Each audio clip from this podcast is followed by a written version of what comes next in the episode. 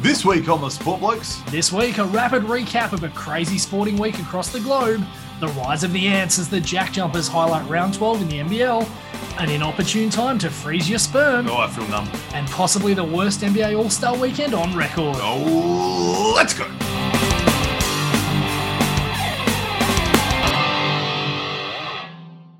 It's 9:40 on Tuesday, the 22nd of the 2nd, 2022.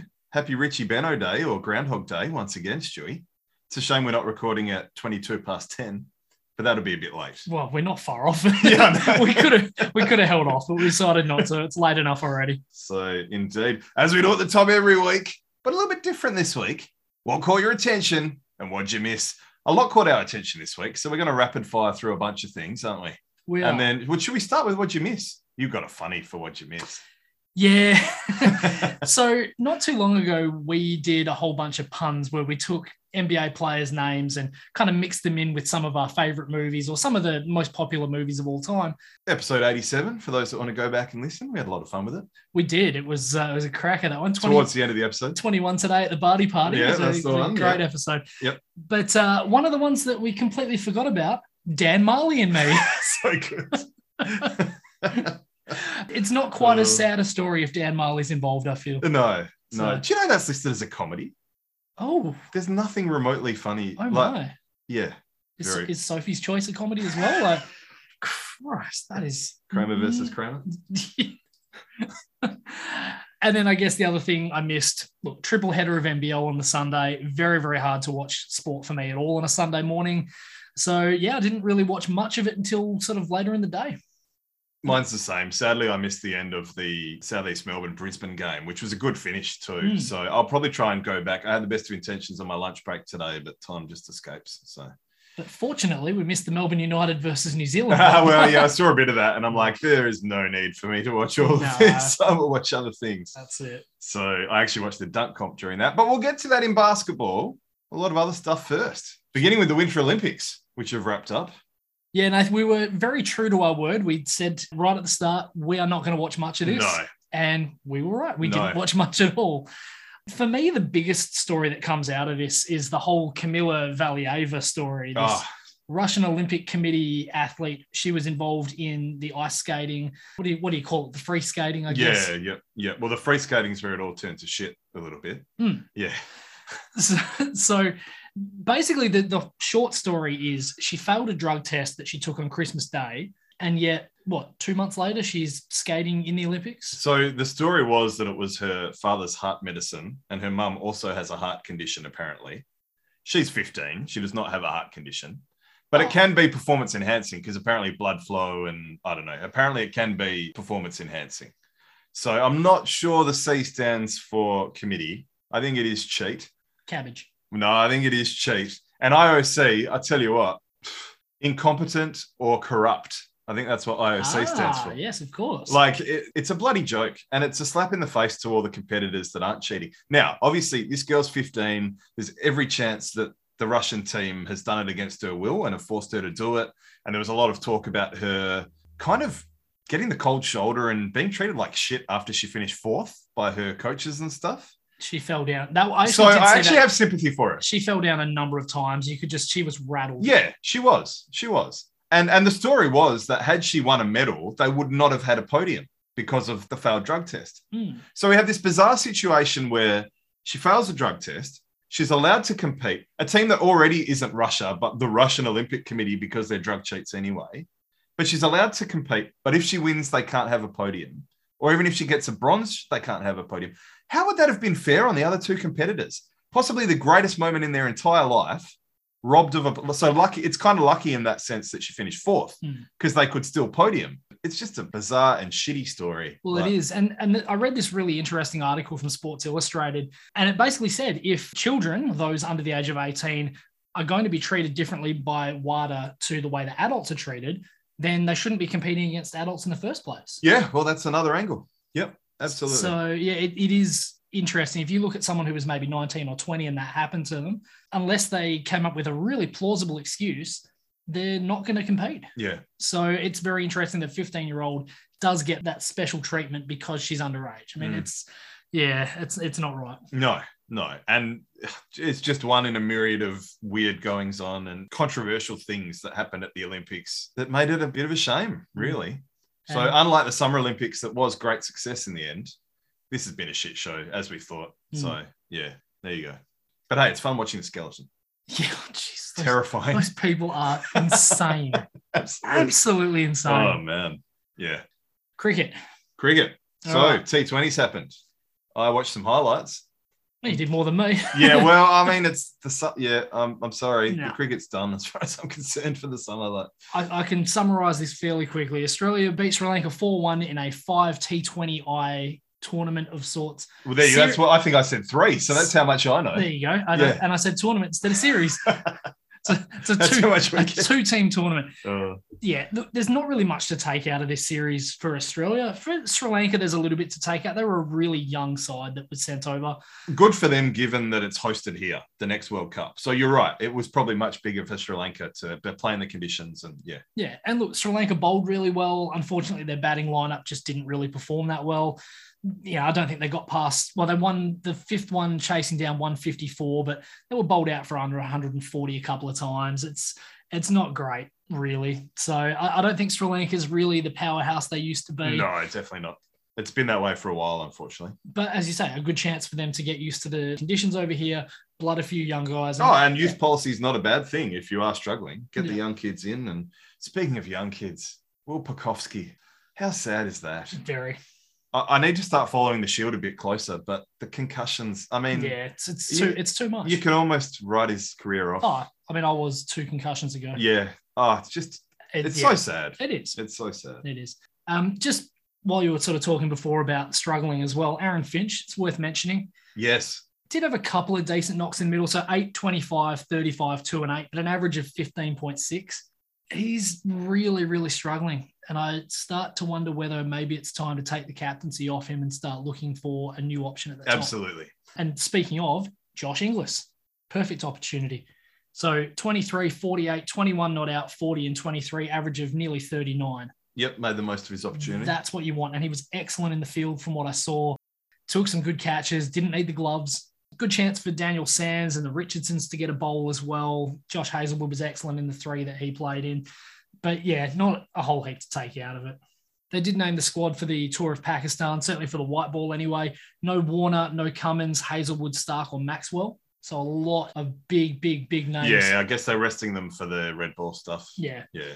But again, good opportunities for guys like Sean Abbott, Berendorf, Nathan Ellis, Well, that's right. Yeah. So we've got some really good guys getting some opportunities that maybe wouldn't otherwise. And away from home yeah, is huge.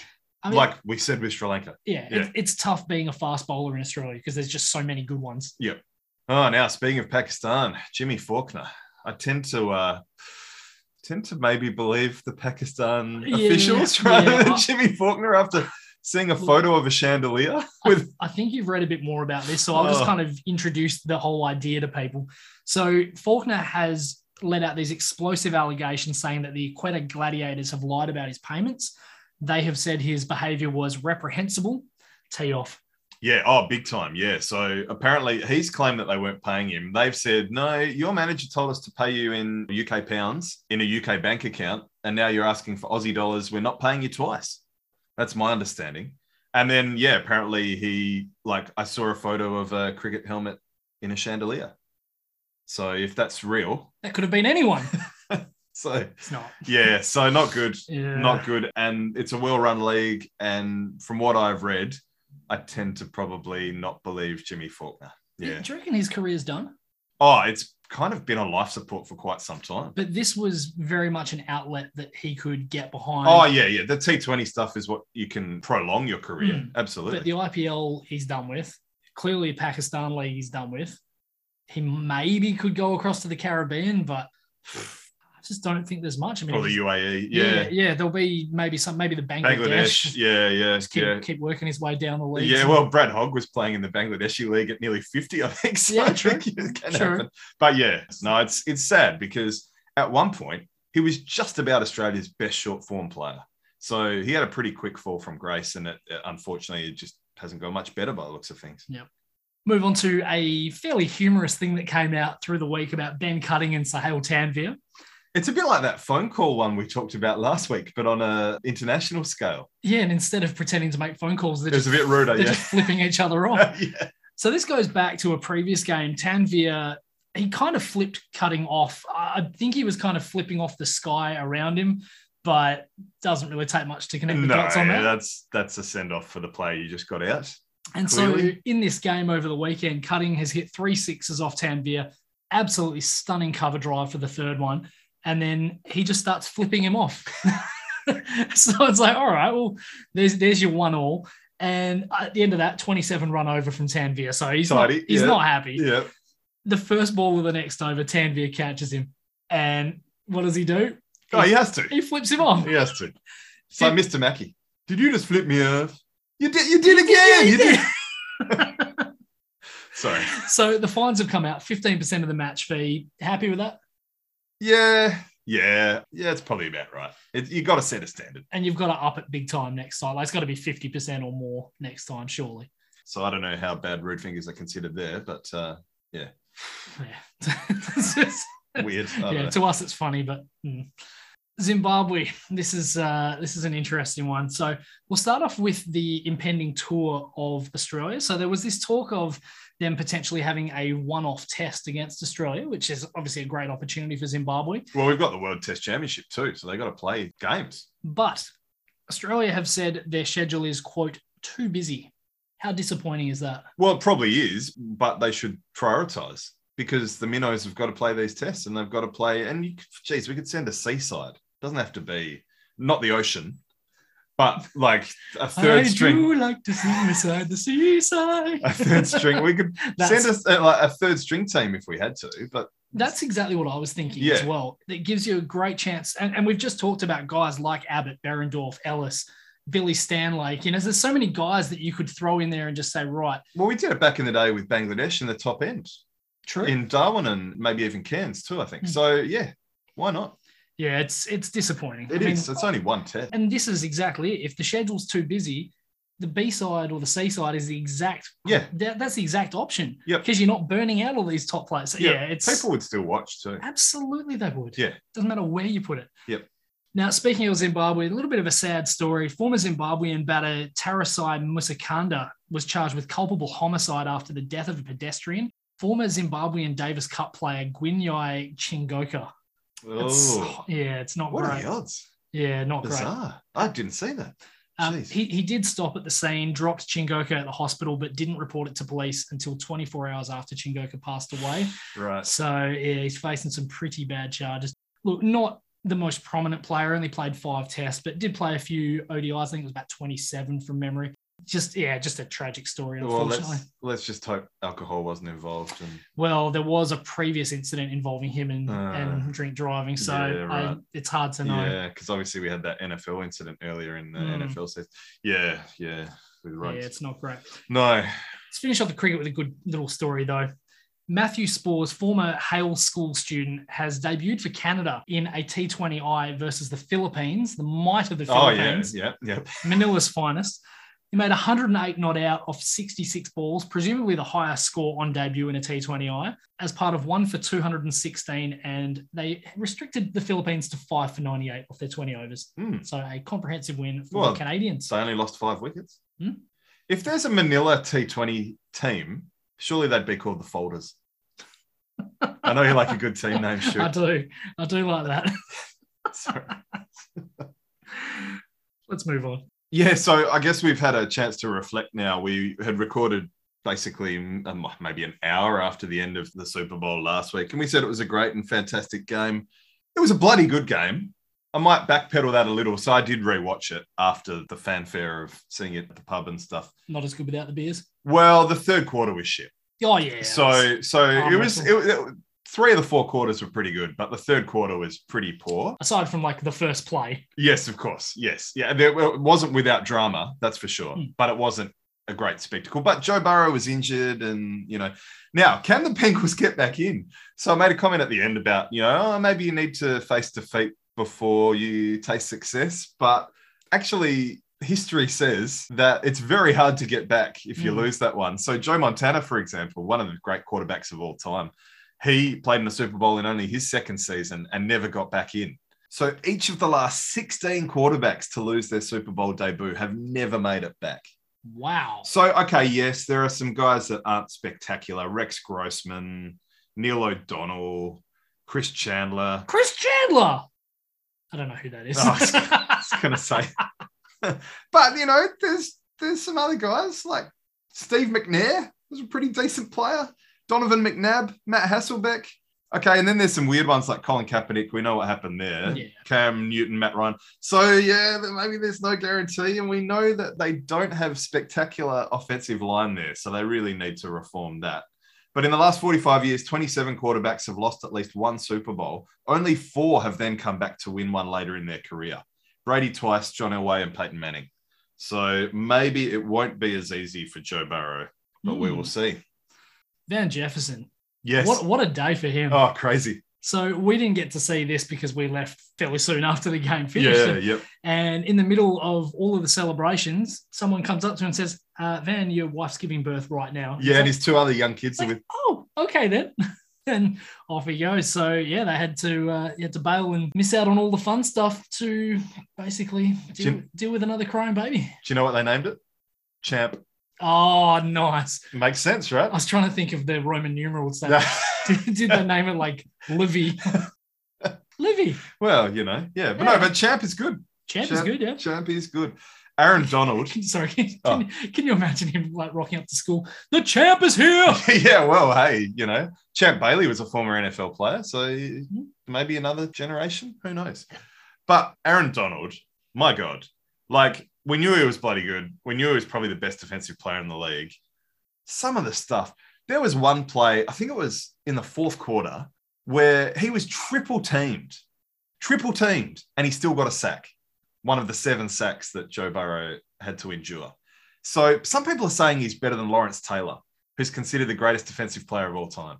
So Aaron Donald is getting a lot of buzz. I know we always have recency bias, but if you look at his stats, he's basically been one of the best defensive players for the last 10 years. So yeah, Well, the thing is, there's very few sports where there is an absolute undisputed all-time great.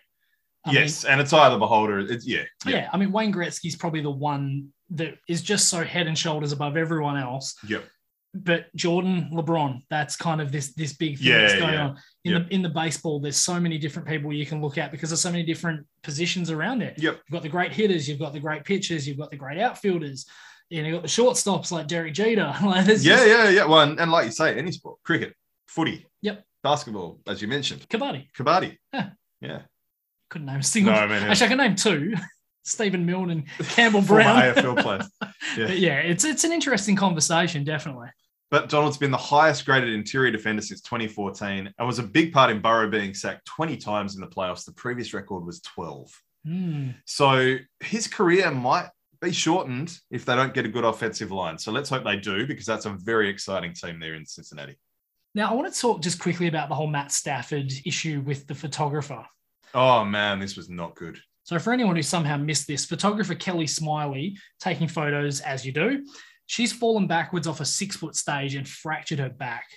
Smiley by name only. Yeah, well, at the moment, Mm. she was probably Smiley before that. Yeah, well, yeah. But uh, the, the horrible thing is the cameras are pointed straight at Stafford, and you can see him basically mouth the words, oh my, and then turns his and back. then just turns around and casually walks away sipping his water. well, or vodka. Well, They were celebrating a Super Oh, Yeah, Bowl. true. But I, I, I lost a lot of respect for him. That was shit.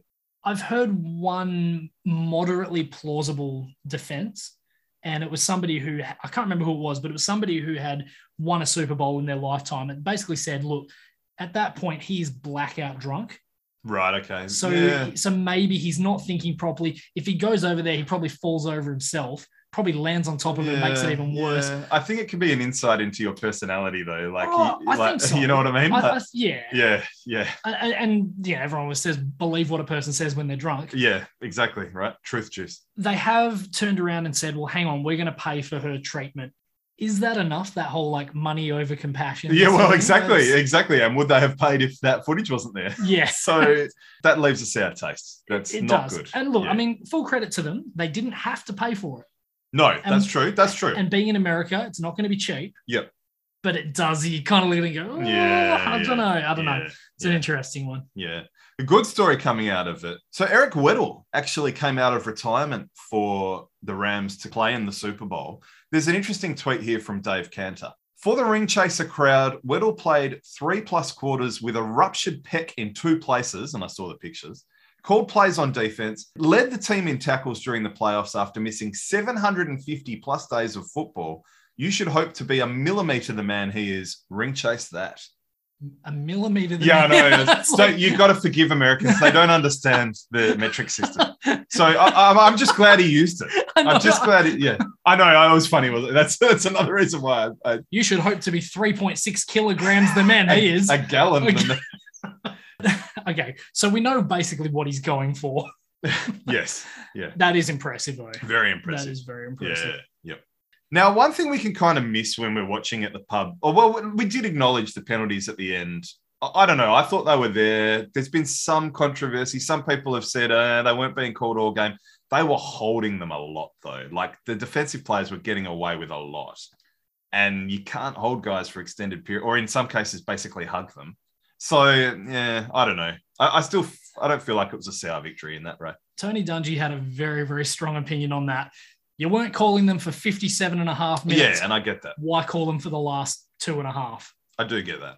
Yeah. So yeah, it's it's an interesting one. I mean, definitely let the players decide the game, but oof, Yes, strong, look, strong words. but I, I, I kind of consumed a lot of media around it, and it doesn't seem to be the prevailing thought. Most people thought the Rams were deserved winners. Oh, absolutely. And again, you go back to the face mask at the start of the exactly, third quarter. that res- exactly. That results in a touchdown. So and I also dare say, if OBJ doesn't go down, they Oh. probably win by it's a blowout. 14, 17. Who knows? They might have won by it. So yeah, We can conjecture all we want. we can. If he didn't go down, they would have won by 112, Yeah, well, almost certainly. Yeah.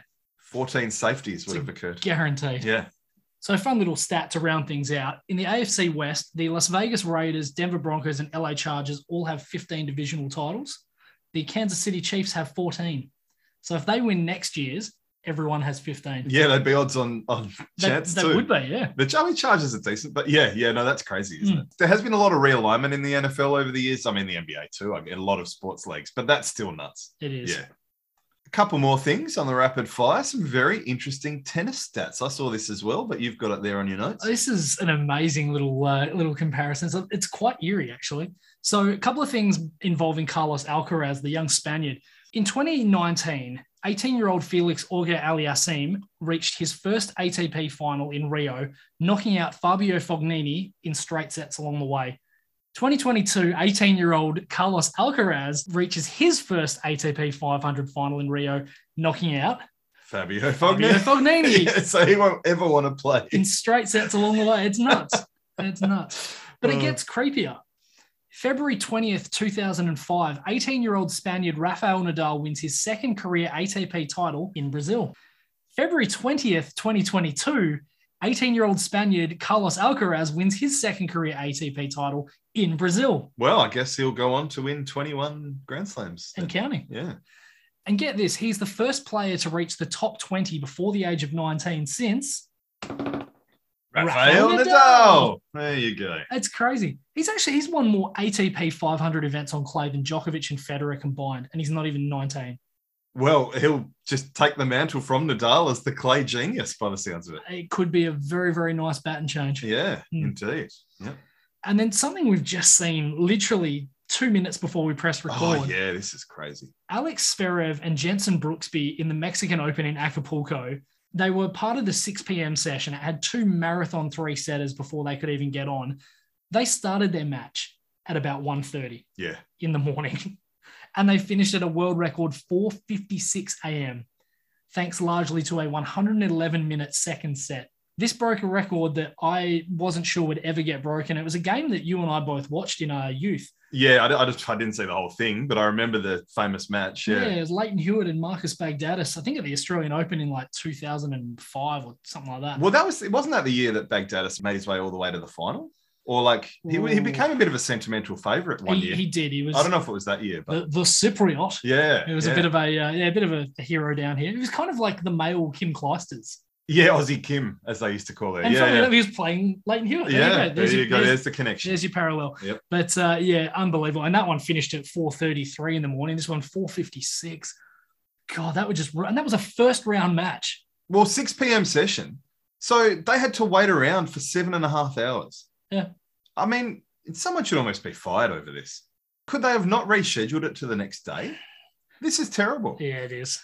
Terrible. That's got to be one you come out at like 10 o'clock in the morning. Start early. Oh, it's irresponsible. Yeah. It's yeah. No, yeah, absolutely. That it shouldn't have happened. Because now Sverev's going to have to basically play a game on Oh, it's fucked. a messed up sleep pattern. Yeah. Yeah. It's not cool. It's not cool at all. Shit. Speaking of not cool, soccer.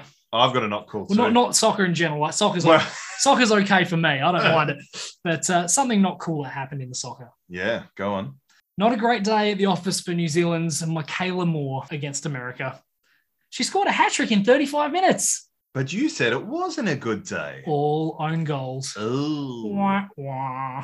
And then she got subbed off in the 40th minute. 40. I was surprised it took that long. yeah, not a not a good day at the office at all. Speaking of not good days at the office.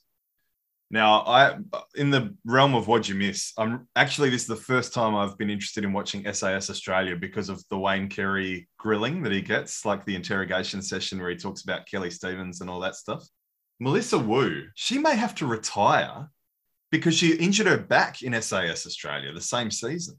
That's terrible. Yeah, that's, She's the defending gold medal champion in the Commonwealth Games in the diving. She may never dive. It's really sad. So that's fairly recent news too. So let's hope it's not that bad. But geez, that would be a bad way to go out. My God. honestly, if you needed any more reasons for that show to get canned for good, there it is. Well, let's watch the Wayne Carey interrogation first, though. Well, just make it interrogations then. Just just call it interrogations Australia. Get rid of setting them on fire and pushing them Ah. off cliffs. You're onto something. No, set them on fire, then interrogate. Wow, that doesn't sound dangerous at all. it's just a bit of flame. You'll be fine. Crikey. And now, what made Stu say, bloody hell? Well, the bloody hell this week takes us back to the Winter Olympics and the type of icy pole nobody wants. Oh. Remy Lindholm competing in the 50 kilometer cross country event, which had been shortened to 30 kilometers because conditions were that bad, finished the event with a frozen penis. Oh, that sort of icy pole. yes, that's right. One of his poles froze. Oh, jeez. He still somehow managed to finish only four minutes out of the medals, though. But you wouldn't want to scratch it too hard. no, It'll you snap would not. off. No, you would not. Oh, Jesus Christ. Get this, though. It's not even the first time it's happened to him. It happened in a race in Finland last year. He needs more blood flow. He he does. It's probably performance enhancing to take a Viagra before Well, going to. well. It would affect your Your wind- Your wind aerodynamics. resistance Yeah. is terrible. I mean, it wouldn't impact me that much, but, but for the ordinary man. Oh dear. Uh, this is well and truly the sort of injury you do not want being broadcast, and it is now worldwide news. Oh man. Well, luckily the news cycle moves so quickly. But he, he got to do the opposite. You know, usually if you heard it, you'd put like frozen peas on it. He basically did the opposite. Put a heat pack on. Heat pack on it. Yeah, or hot peas. Wa- warmed up or hot. Yeah. yeah. Mushy pack. Mushy pe- oh dear. Oh, yeah. man. I mean, there's enough grief already with the shrinkage jokes and that sort of Oh, world. of course. Yeah. But to cop that. Oh, ugh. that's almost internal in that weather. Mm. Jeez. So to you, Remy Lindholm, and your frozen phallus, your preserved penis, your chill chopper, all I can say is Helvetti, bloody hell. Bloody hell. So, Shui, NBL, let's whip through the games. One game in round 11 before we get into round 12, and that was New Zealand defeating Cairns by one. Yeah, this was a really weird one. I, I great finish to a really ugly game by all accounts. I actually watched the end of this at the beach because it was the Monday that we took off for the Super Bowl. Right. And so beautiful day, went down the beach with the kids. And yeah, it was 55 35 at halftime, 48 29 second half by Cairns to sort of get back into this thing. Yanni Wetzel was absolutely unstoppable in this one 23 points, 12 boards, four assists, and six steals. Wow. Wow. So he was absolutely phenomenal. And again, get him involved in those pick and rolls, and he's almost unstoppable. yep. Um, Hugo Besson's struggles continue. He's not doing amazingly.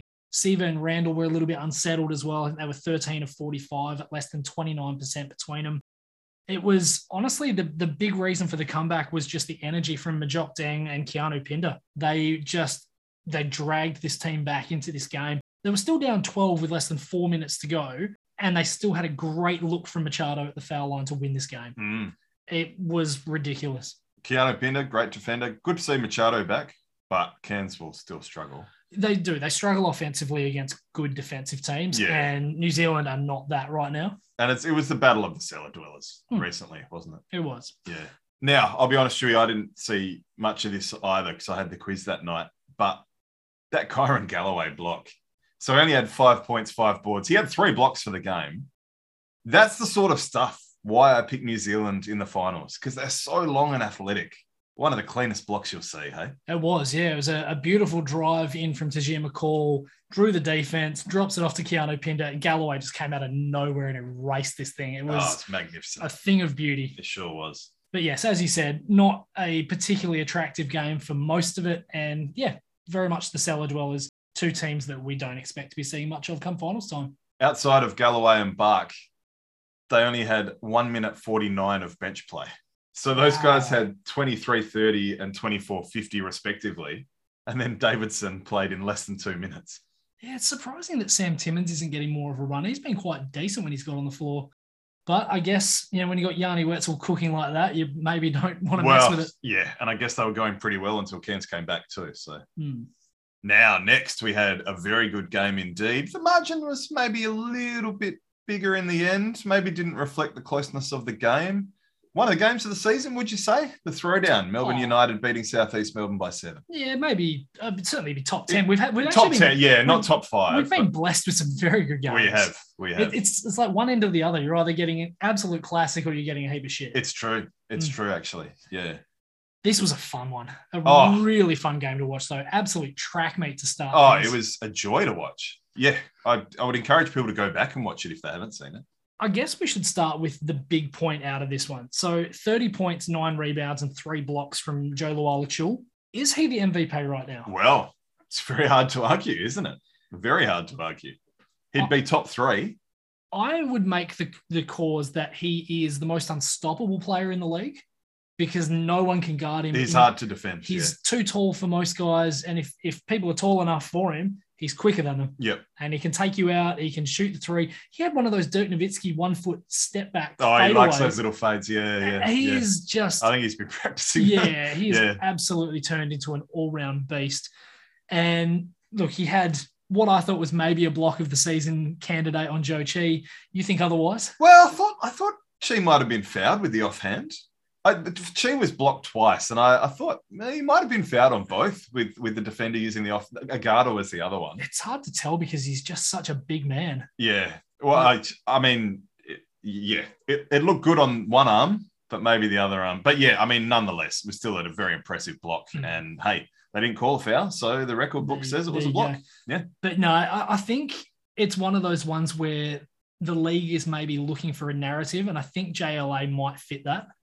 So we've obviously had such a great run in Perth with Bryce Cotton winning most of them for the last, what seems like most of the last bloody The 20, last few, that yeah. he- even though he's only been here for a few years. Yeah, yeah. But I think the narrative and the timing is almost spot on for someone from Melbourne taking it out. Well, there's a, I mean, I know neither of us or Cody picked him in the top four. I don't know what the hell we were thinking. Well, I do in some ways, but anyway.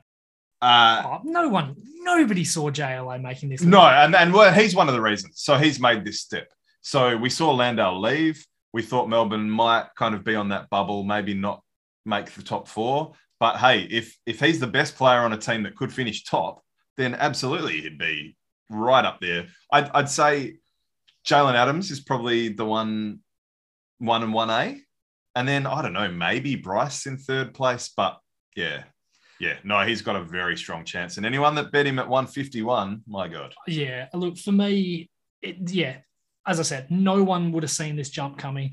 It was a case of last season, he would take the three, and you'd kind of hope that maybe he'd make a couple, but he would often take the wrong shot. Whereas this season, it's just He's matured. every shot he's taking is a good shot Yeah. for the most part. Yeah. No, he's So- definitely he's definitely picking his moments a bit better. He's matured. He still is a reluctant passer, which I think is one of Holding him- one holding of him the back a big bit. knocks on his game.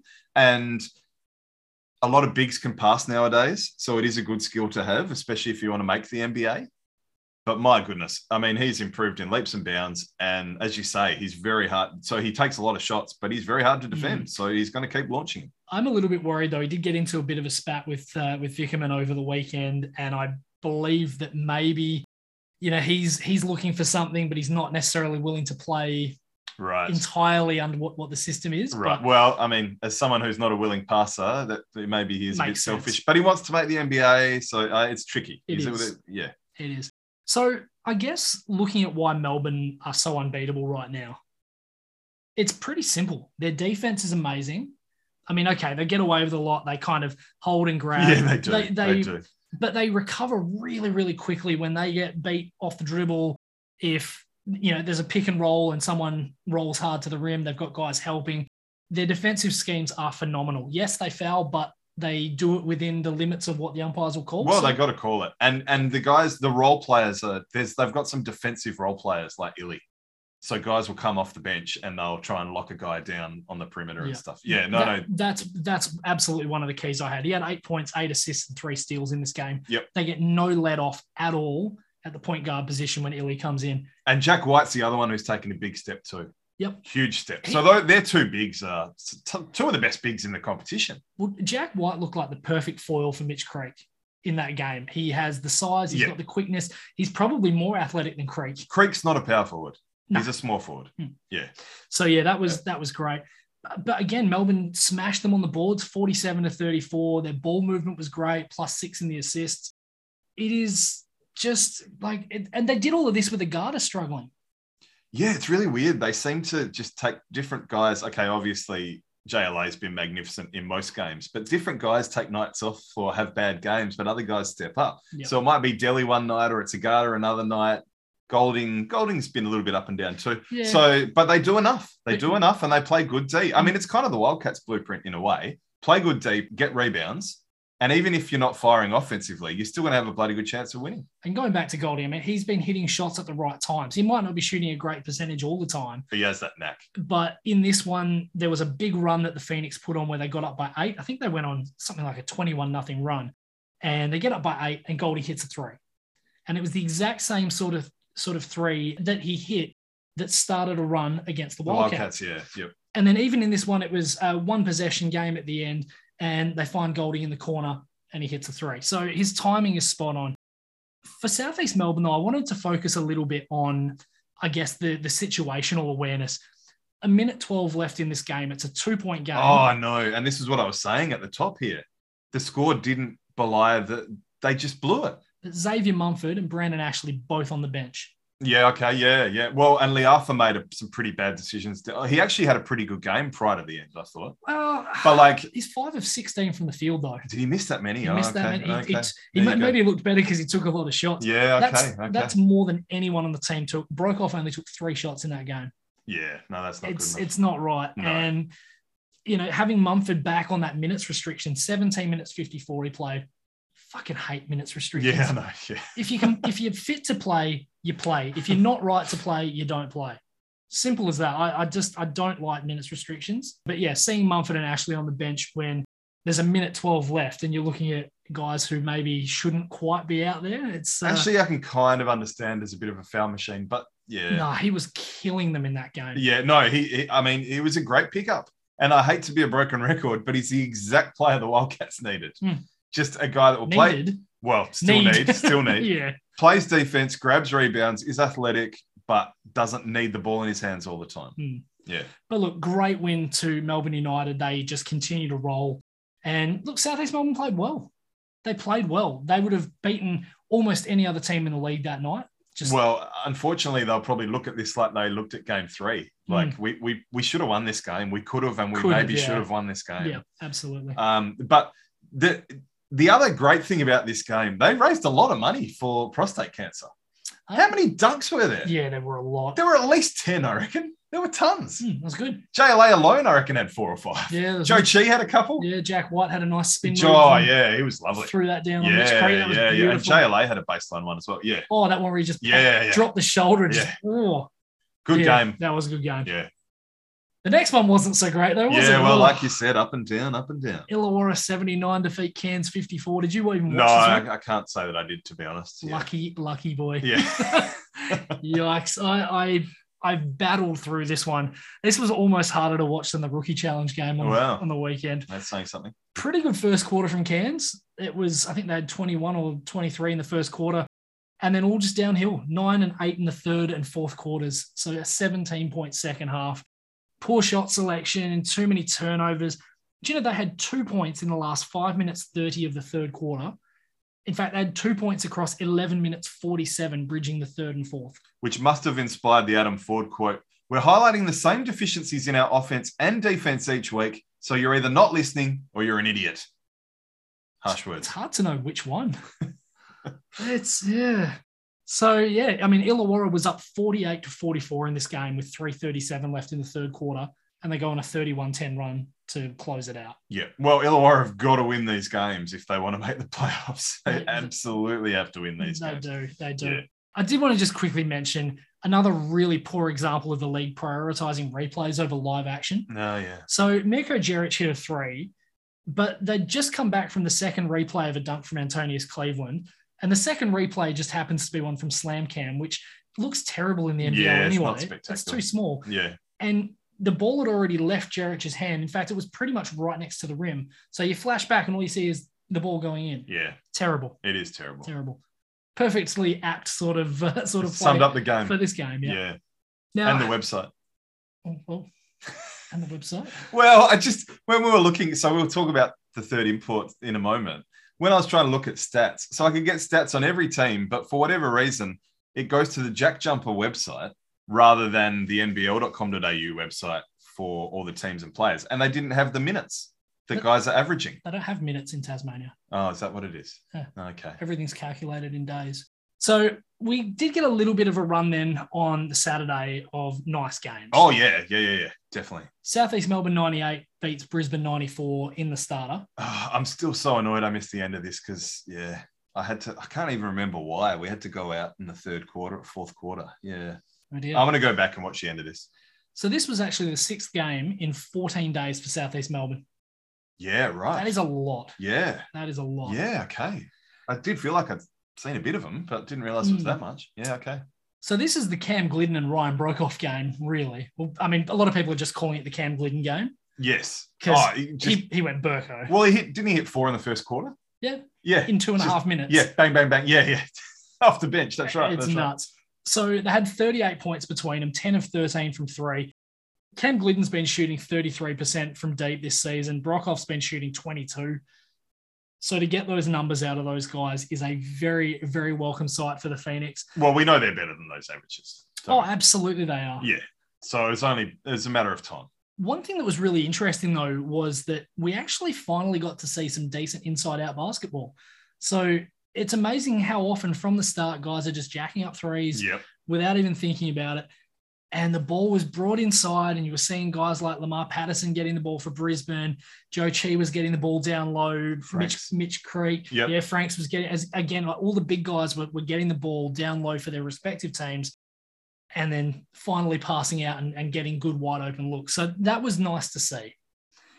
Absolutely. I'm sick of these three point shootouts. Well, we'll get to the All Star Yeah, game in a yeah, minute. But you know, for Southeast Melbourne again, contributions from the other guys. Chi and Ashley had two fouls very early on, and Dane Pinot and Torrey Smith Milner were huge. They came in. Their numbers probably won't look massive. I think they both had four points and maybe a handful of rebounds, but They did that next man up thing. they yeah. they did. They When the guys played, ahead of you are in foul trouble. they played great, great defense. I mean, Dane Pinot.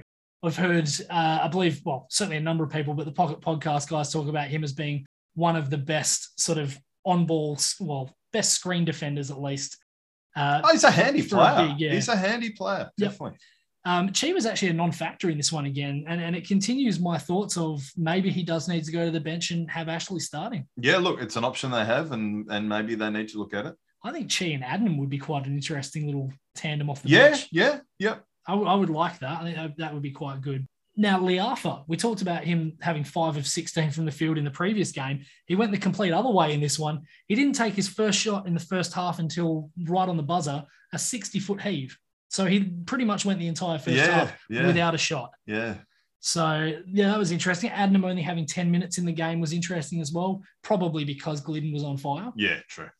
But uh, yeah, geez, Brisbane, they're they're a frustrating team. Oh, I feel sorry for Brisbane fans That's because so they, frustrating. yeah, they they just don't.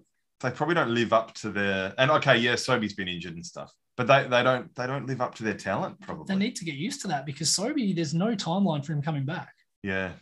So their, their defense is so abysmal. It is just like it's infuriating. Well, Patterson's not a great defender, and Well, he's, he's not, but there were so Sobey's probably their best defender, so they're missing one of their best, if not best defenders. Yeah. Yeah. They, they're like, they can't keep guys in front of them. There's no help defense at all. I, I saw one play, I'm sure it was a pick and roll, and both the guys went to the guy at the top and the guys rolled to the basket, and guys are just turned around and gone, oh, yeah. Complete breakdown. There's a, yeah. there's a layup. Yeah. Yep. Cool. and, and in pick and rolls, yeah, they just they keep getting lost. It's like their their positioning's all out. It's oh, it's horrible. So they're getting nothing defensively. Look, their offense was brilliant in this game. Um, they were 40% from three, and that was out, up around the 50 mark for most of the game. They shot 55% from the field for the entire game, which is a great clip, but it's mostly Patterson and Franks. They're getting no help at all. Harrison and Drimmick kind of had little cameos but there was just nothing else in this game from them. And we're at the stage now with Brisbane where there are no more moral victories. We'll put it this way: if you shoot fifty-five percent from the field and you lose, that's a major warning sign. Either the other team has shot sixty-five percent, or you're playing shit defense, and that's what what happened. It is very much the latter. Yeah, yeah, Yeah. uh, It's look, they're five and nine after this one, one and six in their last seven games. As I said, for Brisbane, like they could look at it and go, well, we, we played in Melbourne and we played one of the top teams in the league. We only lost by four. Tough shit. That doesn't matter. no, you, you can't. If you have that attitude, you're never making the playoffs. Yeah. You, there's no more moral victories for Brisbane. It's put up or shut up time. Absolutely. and I absolutely believe that they have done. Good times in Sydney, though. yeah, Yeah, yeah. We'll see how they go on the road because they've played a lot at home, but They it was a have. big win, and you can only do what the fixture says. Mm. So huge win.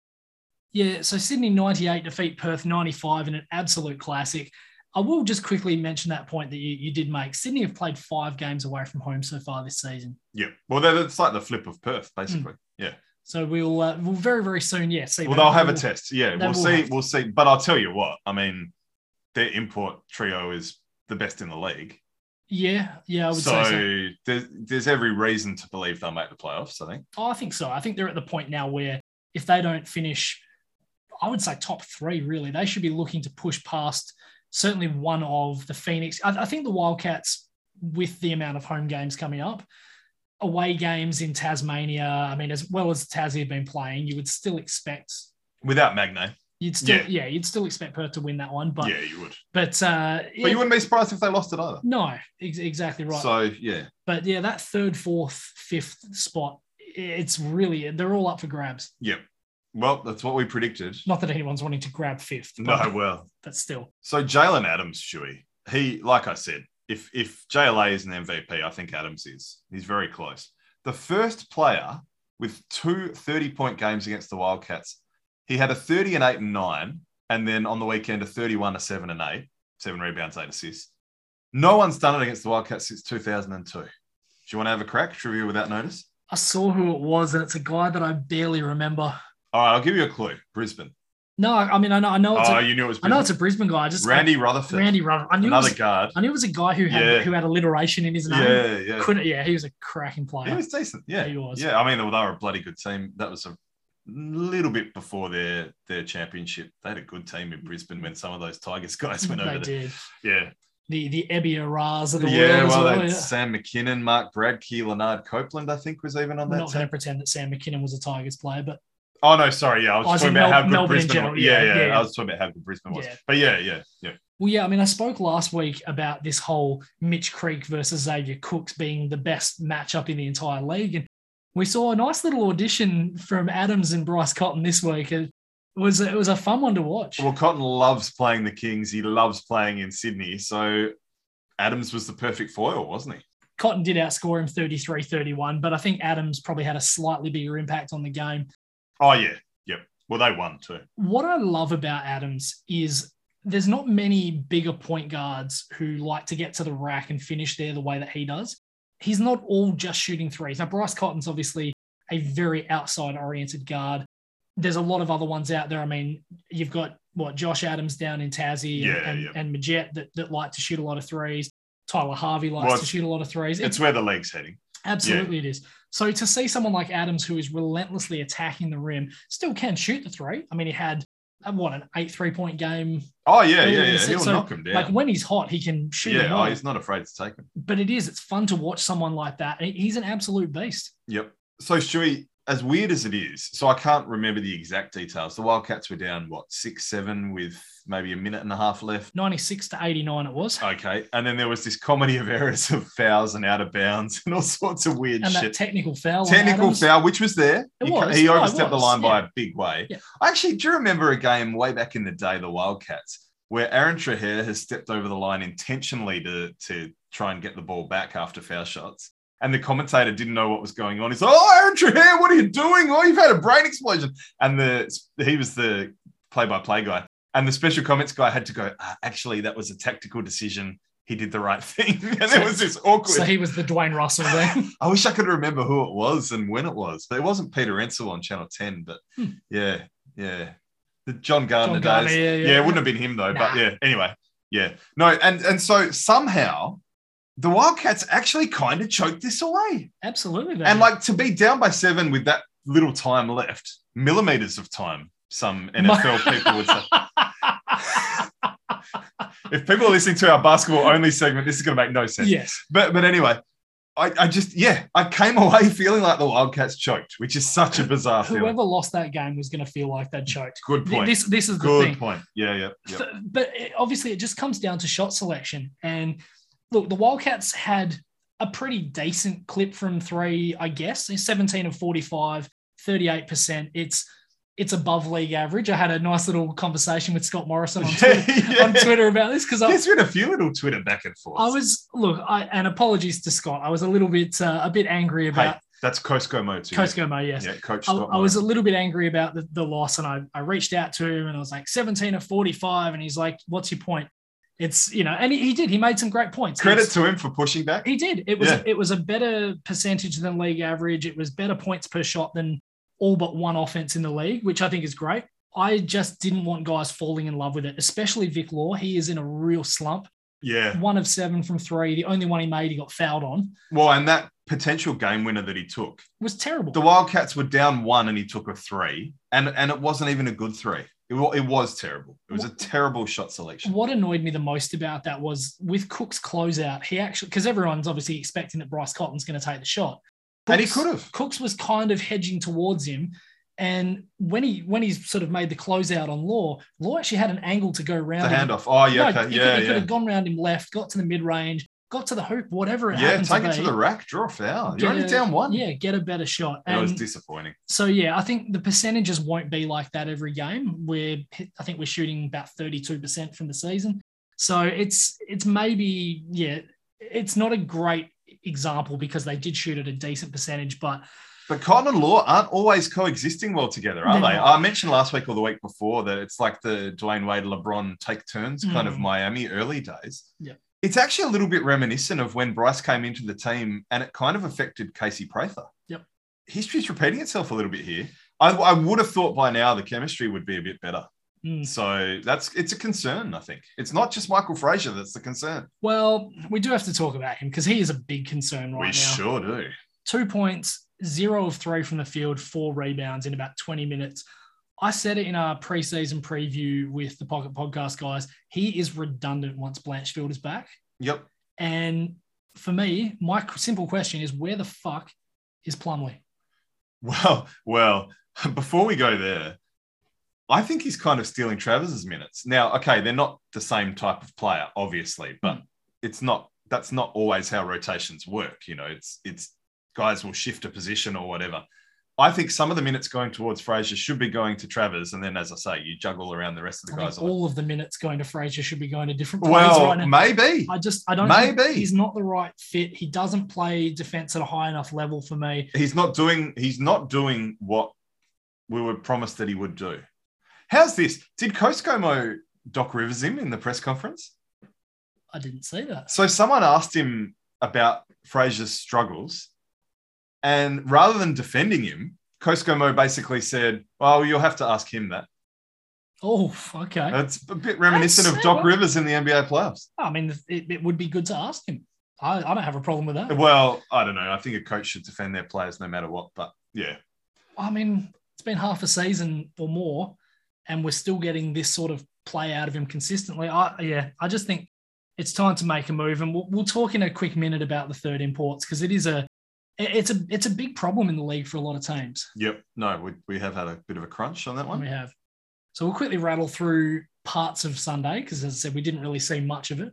Yeah. So Adelaide and Cairns. Speaking of the Twitter wars, Jerome Randall is pushing really hard to come back to Adelaide. They obviously they fired or Jeff Van Groningen's left uh, the GM spot there Good, in the last day or so. It's a sack of shit. that Yeah, bloke. ask Andrew Canyon. Not Speaking of the asking pocket anyone, he's a podcast, sack of shit. he loves Seriously, sticking the boot in. yeah. But Jerome Randall, like, so someone called him a cancer on Twitter and he pushed back. And so there's this dialogue between an Adelaide, I assume an Adelaide fan, and Jerome Randall back and forward on Twitter. It's worth a look, hey? They, 'Cause, uh, they could do a lot worse than him right now. Well, yeah, I don't know. Oh, they need a Is it- big. They, don't get me wrong. They need a big. Plus, he's a bit of a stat pad. Like, I don't know.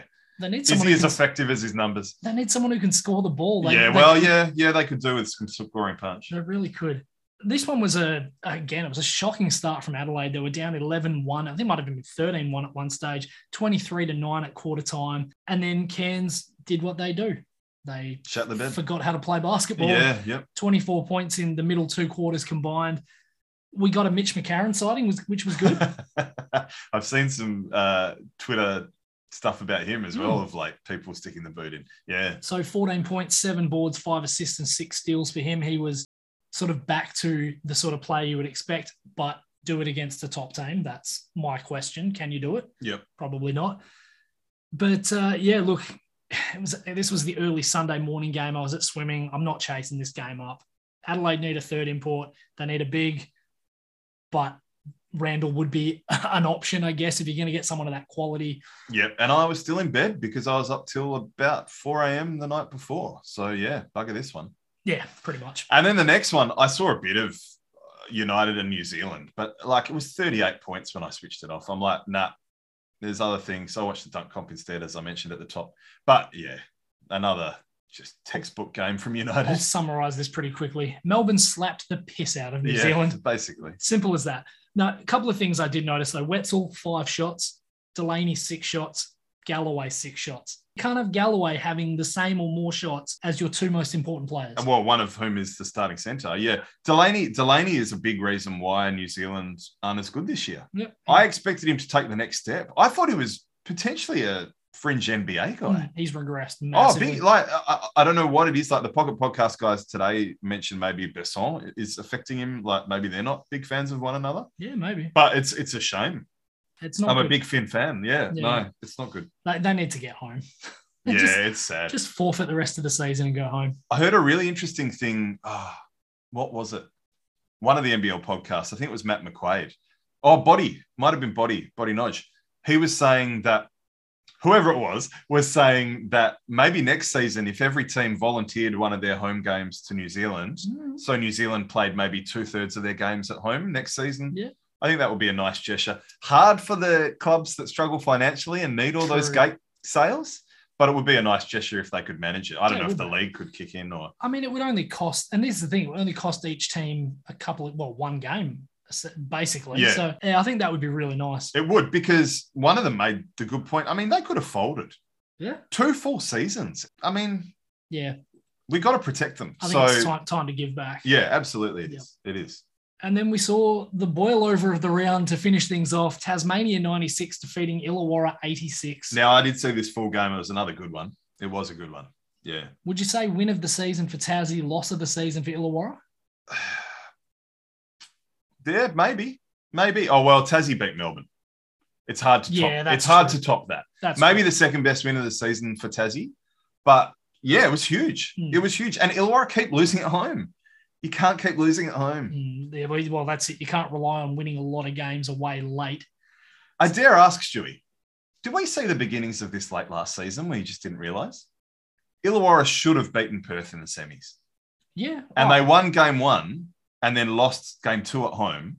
Like yeah. I- maybe, maybe the cracks have been around longer than we thought. I mean, I picked them to win the championship this season. I thought on paper they look amazing. put it this way i think i'm starting to hear murmurs from a few other sources around the world that are sort of starting to see maybe that tyler harvey isn't all he's cracked up to be and maybe he is causing a lot of the problems Well, I think I said it last week, and if I, I can't remember if I said it on the recording or just in general chat, if he was any other player and he didn't have the pedigree and the runs on the board, to mix metaphors from another sport, he would be on an even hotter seat now. He's he's living off reputation. well three of 14 well the reputation's not great at the Well, moment. reputation from previous. Yeah. I mean, he nearly won the MVP last season. Yeah, but three of 14 from the field here. So this was a sub 30 percentage again, two of 10 from three. I, I do. I feel like a broken record every week. And you picked it early, man. Full credit to you. and it's the same thing. It's these. It's anything that's off balance or step back, he needs to take out of his game. The only shots that are good for him are floaters and feet set threes. And I say it every single fucking week, and it's driving me nuts that he's not figured this out, and that nobody in Illawarra has said, "Dude, Well, maybe they have, but it's yeah, it's the Hubie Brown high percentage shots. Get high High percent, percentage yeah. shots. Yeah, yeah. And as a result, if you look at the three point line, that is the difference in the game. Illawarra, four of 22. Jessup was 0 of 5 as well. So that didn't exactly help. So two of 15 between them. And then the flip side is that Tasmania, 22 of 42 at 52%. Thank you for opening the door. I've got some stats on this by NBL Facts. So Josh Adams had eight three points alone. Illawarra only had four total. The first time in a 40 minute game, a player has made at least eight threes and doubled their opponents. And the 22 threes was the most ever against a Gorgian coach team. By the way, Gorgian coach teams, it was 32 years and six months since he lost to a team from Tassie I saw that. yeah. back when he coached the Spectres in 1989 against the Devils. Yeah, it's insane. It isn't is, isn't it? It is. But a lot of this just comes down to r- a really simple thing. The perimeter defense from Illawarra to start this game was atrocious. Yep. You're giving Sam McDaniel, Clint Steindl. He played bloody. They both played Well, they- quite well. well, I mean, Yeah, Sam McDaniel, was- McDaniel was, was, uh, yeah, perfect, yeah. basically, to start the game off. Yep. Steindl, you give him one or two, and he's going to run through you. And obviously, yeah, then Adams went ballistic, and Majet was hitting them as well. So you're giving these guys open looks. There was one in particular that I saw in overtime that they were highlighting, where Majet's basically dribbling the ball outside, and it was Tim Conrad didn't even have a hand up. And he's like, this is a guy who consistently He loves shooting he threes. loves them from the yeah, logo. yeah, yep. And so all of a sudden, you're giving them wide open looks early. And what happens? Guys get confident. Some of the stuff that Adams was hitting in that fourth quarter, he was doing like the James Harden double step. Oh yeah, yeah, backs he, yeah, yeah, yeah. and yeah. He was you on just, fire. just shooting them over over guys' hands right in their face. Like it just it was amazing. And Adams was huge late. He turned back every run that the Hawks made. And the Hawks did make some good runs. Oh, it was a good game to watch. Yeah, yeah, it was a good game. So yeah, this this is one where you look at Tassie and you say that is that's a real galvanizing win. Mate, Tassie almost outgorged Gorge. Oh, they did. Like they cut like they meant it. They played good, honest defense. They took good. Sh- okay, yeah, okay. Adams when he's when he's on a heat check, he maybe. But, that- like, they- they played That's a good- good shot though. If he's if on he's fire, on fire, yeah. that's a good shot. If They've he- played good, disciplined ball, and that's sometimes that's enough because if the opposition is playing undisciplined ball, it can be that margin for error that you need to get over the line, and that's what Tassie will do the rest of the season. Scott Roth and I tweeted this the other day, and look, it's not a revelation. A lot of people are going to say it and have said it. Scott Roth, it's just about his Coach of the Year award to lose. I, I, I'm with Pete Hawley on this one. I think it's Vickerman's to lose at the moment.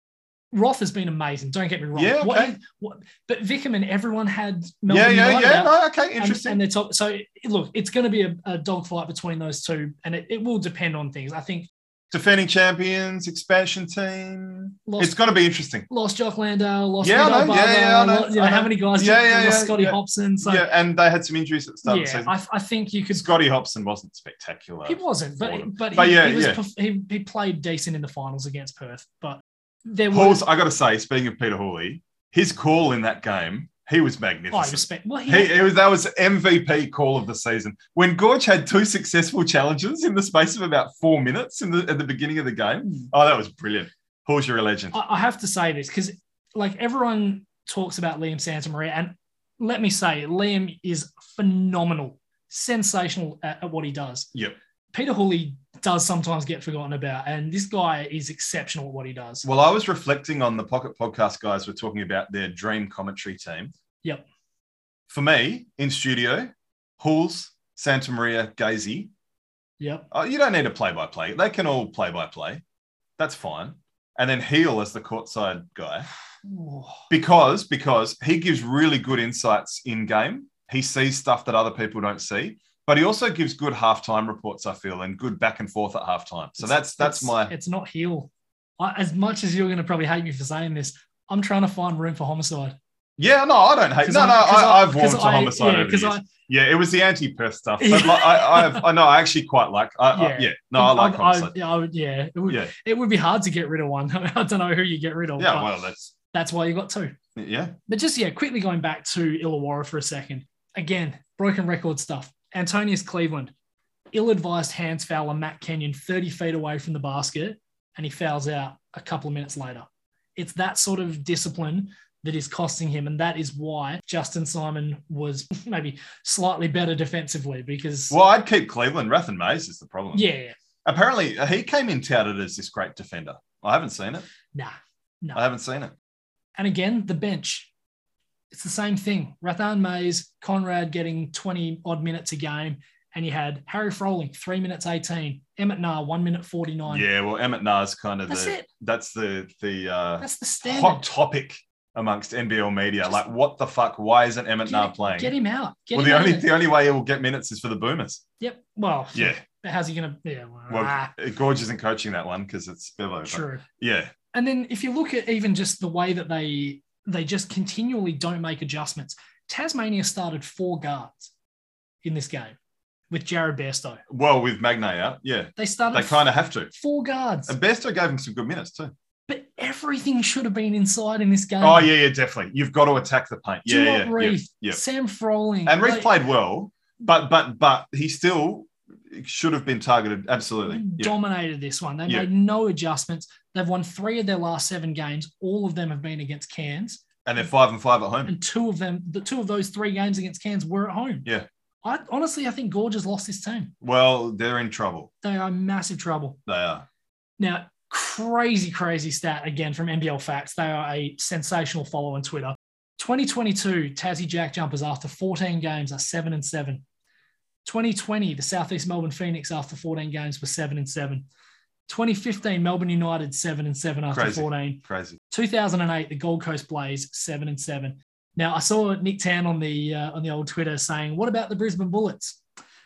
They rejoined the league in 2016-17, and after 14 games, they were seven and seven. It's nuts. It Yeah. is.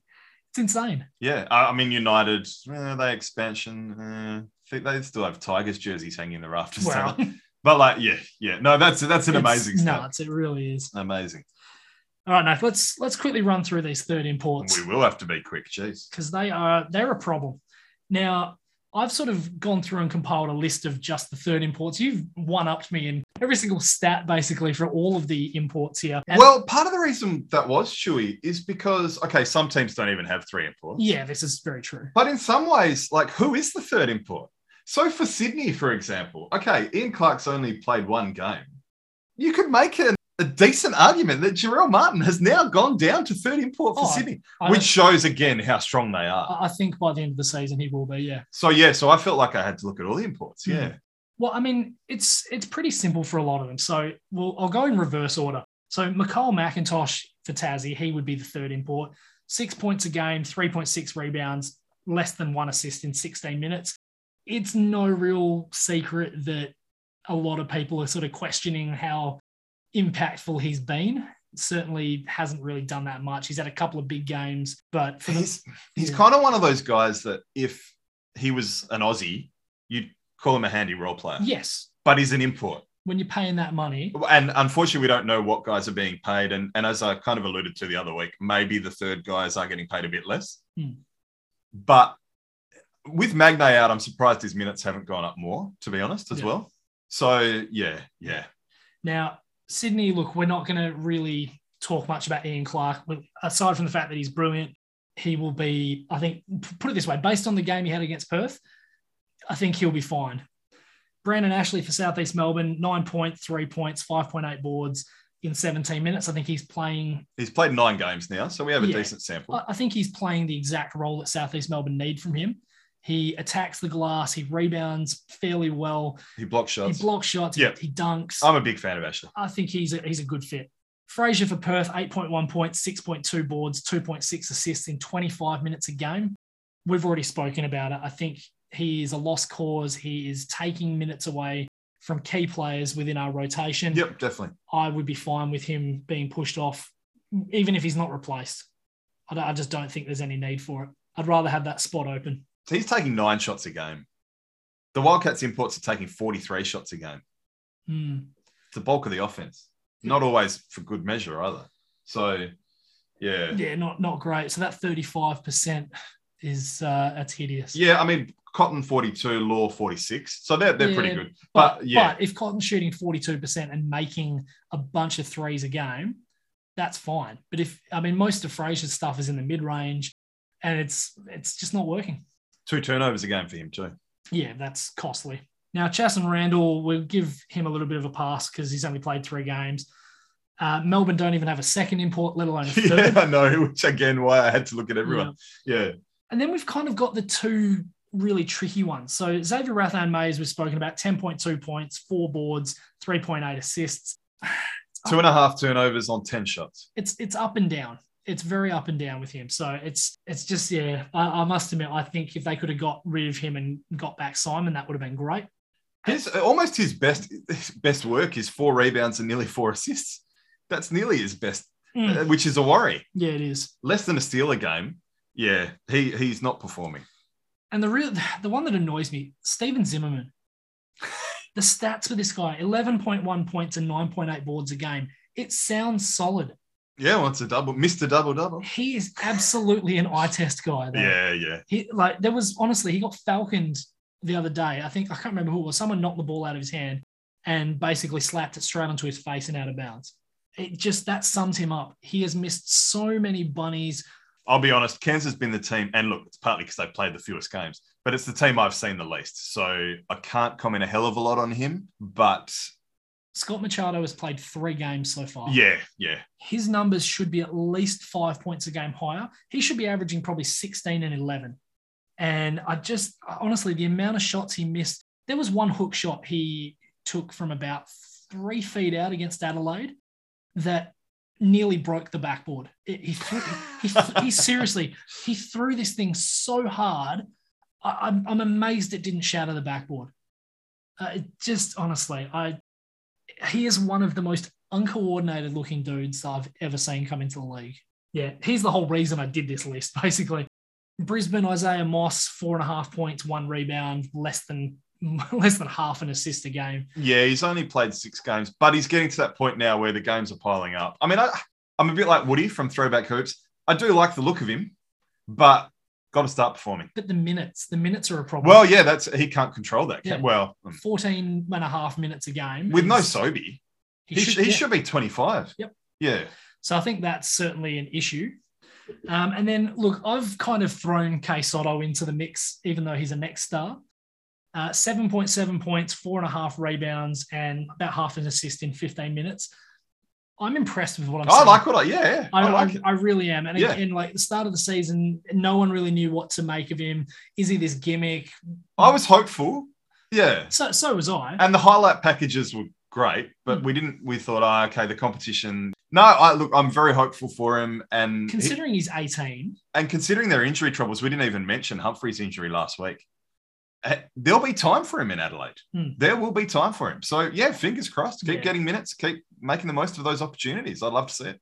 so I guess yeah, the whole reason that we wanted to talk about this is that when you think back to previous trios, I just I don't remember there being a season where there've been so many third imports where you just look at it and go trash, trash, trash. Like there's just I'd just love to know the money because again, if they're being paid kind of Aussie role player money, then they're only going to produce Aussie role player minutes mm, and, and numbers.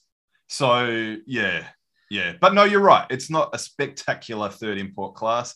Again, does COVID have anything to do with that? I don't know. maybe What are the odds that the Wildcats sack Fraser and then he goes over to Melbourne and fucking plays a Udai Barber defensive role for them, you know? Be about right. wouldn't Oh, it would be typical. it? It would be typical, but no. D- Look, disappointing all up. I- As I think half the teams could very, very easily get rid of their third import, and no one would bat an eyelid.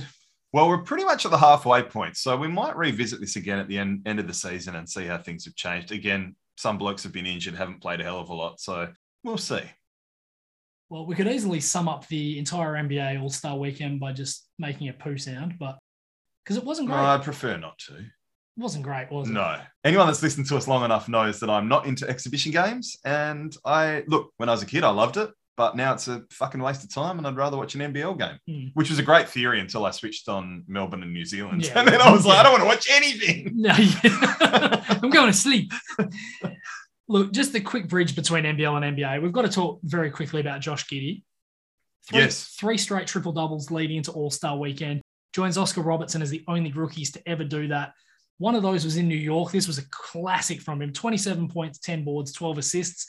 He and Julius Randle both had them. First time a Nick and an opponent had them in the same game since the 24th of March 1981. Larry Bird and Michael Ray Richardson. Ah. And he became the all-time Thunder rookie rebound leader for a, se- for that season, passing Russell Westbrook, doing so before the All-Star break. Mm. So there you go. First teenager with three straight triple doubles. Yes. So I've looked at his numbers. Since November, he's increased his points per game by six, his assists by two, and his effective field goal percentage by 10. All right. So let's let's rattle through this All-Star weekend as quickly as we can. Ugh, so yep. first up on Friday night, we had the Celebrity Challenge. I reckon I'd heard of three people in that game. Well, Miles Garrett, what a beast, hey? Yep, Miles He Garrett. looked like an NFL player out there. Yeah, that's- Huge block and huge dunk, too. yes. Yeah. And I have to have to point out, I don't count Booby Gibson or Anderson Varejao as celebrities. They're NBA players. Well, they're just there to lift the standard Yeah. a, little, a little bit, aren't I think it was Machine Gun Kelly, Tiffany Haddish, and Miles Garrett were the only three I'd heard of. they? You, I don't even, I, I only know Machine Gun Kelly because he's been going out with other celebrities and There you stuff. go. Like, yeah. But Yeah. I saw a lowlights package of all his misses. Oh, that's good. Yeah, not good. Yeah. I, no, even even I can't watch that. oh, Right. even as a kid, I wouldn't have watched this shit. Nah. What a fucking waste of time. now, the the Rising Stars had a very new concept. I just wanted to quickly run through this. So, four seven player teams compete in a mini tournament of three games, each played to a target score. 12 NBA rookies, 12 sophomores, and four players from the G League. NBA players selected by assistant coaches, Ignite players by G League head coaches, and teams coached by a member of the 75th team. So you had Rick Barry, James Worthy, Isaiah Thomas, and Gary Payton. And coaches select their team from a draft. Race to 75 format, first to 50 in the semis, first to 25 in the final. What are your thoughts? I, I didn't hate it. it. I thought it was. It meant that you got a few more young guys out there, but also they'd play more minutes because there won't be guys rotting on a bench if there's only two teams. Yeah. So I, I, yeah, I didn't mind it Yeah, I like that. I, I agree. conceptually. Gr- no, look, great exposure. Yeah, for- Yeah. For, the Ignite players, the draft aspect was kind of fun as well. I love the fact that the NBA 75 guys were there. And it was a great weekend for that. That was probably the highlight of the whole weekend. Was the 75th anniversary Yeah. celebrations. Yeah. but it was an absolute slog. Oh yeah, I watched. I watched a little bit, but I, I mean, I, you only need to see the highlight package of these games. Yeah. They're not good games to watch. They're not. And my thought is, if you're going for that NBA at 75 thing, why wouldn't you play to 50 in the final? Well, it, it, it's weird that the final wouldn't go higher. Yeah. Yeah, that's yeah. it. If they're the two best teams, theoretically. Yeah, Yeah. I absolutely. Yeah. No, you're bang on there. Definitely. Clay Thompson said they should play to 77, but uh, I, I did a little bit of uh, bit of hard work and, and yeah, I know. got- Jeez, that's a slog. Got some stats for you because Oh. this was that bad. They're not good. Game one, 73 combined shots. Three of them were not three pointers, layups, or dunks. Three. Yep.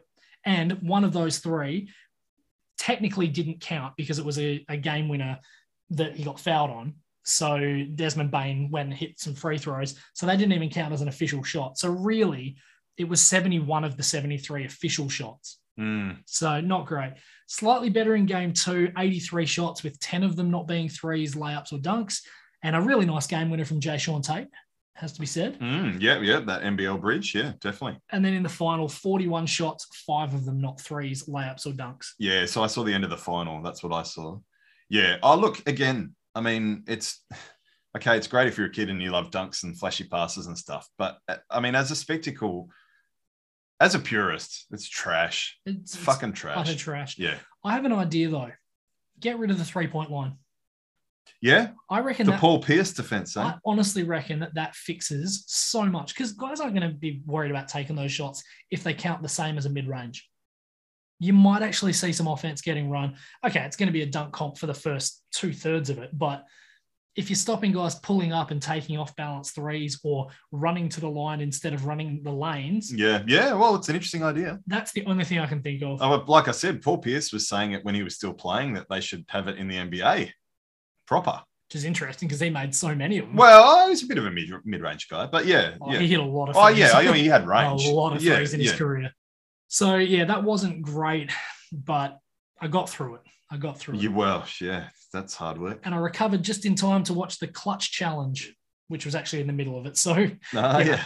um, so this one was also a bit silly. Teams of two shoot from five different spots on the floor to depict an NBA playoff moment. Magic Johnson's baby hook against Boston, Barkley's stare down jump shot from the top of the key against the Spurs, Ray Allen's final corner three against the Spurs. Yeah, not good if you're a Spurs fan. Jesus. Reggie Miller's push off three against Chicago and Damian Lillard's walk off three from the logo against OKC. Interesting concept, Good excuse to play the video footage. but Not when- much But else. guys didn't have to take a hook shot. They didn't have to make the three a step back the way that Ray Allen's was. They didn't have to. It wasn't do, like horse. They didn't have to do the side dribble the way that that Damian Lillard did. Yeah. So for me, the yeah, the concept is great, but the way that it was kind of executed just didn't look that great. And you had Scotty Barnes and Tyrese Maxey missing all six of their shots from the Magic Johnson spot, which is like six feet out. Yeah. A So lot of missed bunnies. it like I understand you want to have a shooting comp, that's fine. But you know, just play a package and just put the spots down. You don't have to have them necessarily correlating to this particular play. It, yeah, it was it was pretty ghastly. I think every shot should be a hook shot, sky hook. Well, Every single shot. I Hmm. might watch then. speaking of might watch then, Yeah. not watch, Yeah. more likely. The Yeah. dunk comp, I think the less said about this, the better. I think Obi Toppin was the only one in that comp who had any kind of creativity. Like being an awesome in-game dunker does not make you a great competition dunker. No, clearly not. Put simply, clearly not and and blokes are just having far too many attempts Yep. so this is the greatest tweet I think you might have the same thing as me. oh, okay Yep, you've got it. so at keith smith nba jalen green's nft was for the nine fucking times he tried his dunk attempt and i actually saw the first comment after that was wow keith smith swearing he must be pissed off or Yeah. something to that effect That's it. so yeah wearing the nft around his neck and then didn't even dunk with it on Mm. gave it off to And Ca- isaiah and or Casey broke it. one Yeah. of the and sorry by the way dominic wilkins why the fuck are you giving tens to shit. pedestrian shit. Yeah. You are the greatest dunker of all time, one of, if not greatest. Don't bloody enable them. Disappointed. So I've got a stat for you. Actually, you mentioned the nine attempts that Jalen Green took. The dunkers were seven of twenty-five in the I had first that one round. too, yeah. Seven of 25. Yep. 28%. But for me, I think the best tweet goes to Nico Ramos at Nico RMS. The 2022 NBA Slam Dunk Attempt Contest. I like Sarah Spain's tweet where she basically, I haven't quoted it, but she basically said Giannis will have to delete 48 minutes off his phone of missed dunk attempts because all these guys are filming. Yeah. Mm. And they showed Shaq in the crowd looking very nonplussed. Yeah. Yeah. And there, yeah. there were so many people saying, like, I'm so mad at the league for what they did to Aaron Gordon. He was robbed twice. Hmm. Twice. Those I gotta say, there's some revisionist history going on with those Levine Gordon competitions, though, because there are a lot of misses in those competitions too. Like the final highlights look good, uh, Hmm. amazing. Actually, like Gordon's just spectacular. The hoverboard one, the mascot. oh my god. Or the height that he got. Oh, was they're just so stupid, good, yeah. so good. But there were more misses than people remember in that comp. Mm, Yeah. yeah. but it was, I mean, it was head and shoulders. A George Murison head and shoulders above Oof. this. Yeah, It's very high. yeah, more than millimeters. Three point shootout was. Again, if you didn't listen to the top of the show, you won't understand You what the won't hell I'm talking about. Why is Stu laughing? Uh, Three point shootout was a bit of fun. Since basically what the last 20 years, or maybe a bit less, in the last 15 years, this has been basically the only part of All Star Weekend that I look forward to. And I'm happy if we jag a good dunk comp, but I don't expect one. Mm. Yeah. Like- Surprise winner. So, yeah, very. for everyone yeah. but Robbie at Throwback Hoops. yeah, shout out Robbie. Well, Big- uh, well Yeah, picked. Great pick. So Cat, the first center to win. And so nice that it just given the troubles and hardships that he's gone through, and they allowed him to wear some jewelry that was Yeah, from his it mum was- or it was something. a Yeah. necklace that they don't ordinarily let them wear. I think that goes back to the days of Jordan dunk comp in Oh, yeah, yeah, the Go- gold I think it was chain. Golden State in like 1985, I want to say, where he had that gold chain. Yeah. Yeah, they, they got rid of it Yeah. not long after that. Yeah. But uh, yeah, look, it was, it, I think it's enjoyable because people aren't trying to come up with new ways to shoot. It's just, it, it- they've just sort of tinkered with the rules. They've added that three point ball to go with the rack of money balls. So it skews history a little bit in terms of the numbers, but Yeah, I, I don't love this. The money balls are enough. I I, think. don't, I don't mind it. but but I like the competition, and it's it's yeah, as I say, it's the one thing that I actually look forward to and enjoy watching. And and let's face it, the game has become a bloody three point shootout. yeah, it has. Which would you prefer, watching Steph Curry shoot threes ad nauseum without being defended, or a competition that actually has a bit of stake and a bit of pressure? I'll take the three point shootout any day of the week rather than Yeah. sixteen of twenty seven. Thank That- you very that's much. it. And it's kind of funny actually, Nate, because of all the shots that he hit, the one non-three pointer I think was the most impressive shot that he hit. Only non three pointer he took in the whole game, wasn't it? No, I think he took three. Maybe, Oh, okay, But, okay. but, I mean, even so, I only saw the highlights. no, that's fair enough. Yeah. But yeah, he takes this crazy one-legged floater that he put, I reckon, twenty feet off the floor. Tyler Harvey would be proud. He would be. But uh, yeah, I mean, the, the thing that's crazy about this, okay, yeah, Steph was on fire. No problems with that. His 27 three pointers is more shots than any other player took total. Yep. It's, yeah. I'm just not interested. Yeah. It's like, I mean, you hit 16 threes, but half of them you had nobody within six feet. Yeah, that's just That's you know, why you're not going to do that in a game. Yeah. Because you got guys defending you. for most Yeah, of it. like any any any All Star game stats are just. I mean, Yeah. like, what credence do you put in them? none. Like no. maybe back when Jordan played and they were a bit more competitive, Yeah. but not in the last twenty years. It's, look, it's a great game to watch the highlights of for maybe four minutes. yeah, watch the yeah exactly. Like, watch Ja- the highlights. Ja Morant had a couple of really nice dunks. Yep. LeBron had a couple of nice dunks. So did Giannis. So did Joel Embiid. Yep. Blah blah Save yourself two and a half hours. Watch just over two and a half minutes of highlights blah. instead. Yeah. Yep. Look, it's cool that LeBron hit the game winner with it being in Cleveland. And I say game winner. We're, they were already up a point. You know that whole Elam ending thing. We're, we're not going to touch that right now. No, we're, we're That's for another seems to episode. be the only people that aren't big fans of it. That's for another Yep. episode. But uh, nah, look, I'm glad All Star Weekend's over and we can get back to the normal basketball now. Quite frankly. Yes, indeed. Now, a couple of other things quickly because we are well and truly over time. Yeah, we both have tons of notes. We're going to have to push to next we week. will. But I think the big stuff, Chris Paul, Huge. fractured right thumb, out for six to eight weeks. The playoffs start in seven. Yep. He still played two minutes in the All Star game. Yeah, that's bizarre. How pissed are you if you're a Phoenix fan right now? Well, all I can think is that the doctor said he couldn't get any more injured. But geez, your digits, man, thumbs. You don't want to get any hurt. Yeah, I, Yeah. I, yeah, that's odd. I will say this. So you get on the box, basically. Yeah, that's it. Look, they're six and a half games ahead of second place in the West right now, are the Phoenix Suns. They have the 25th hardest strength of schedule left. So they've got a pretty good run coming up. yeah. Yep.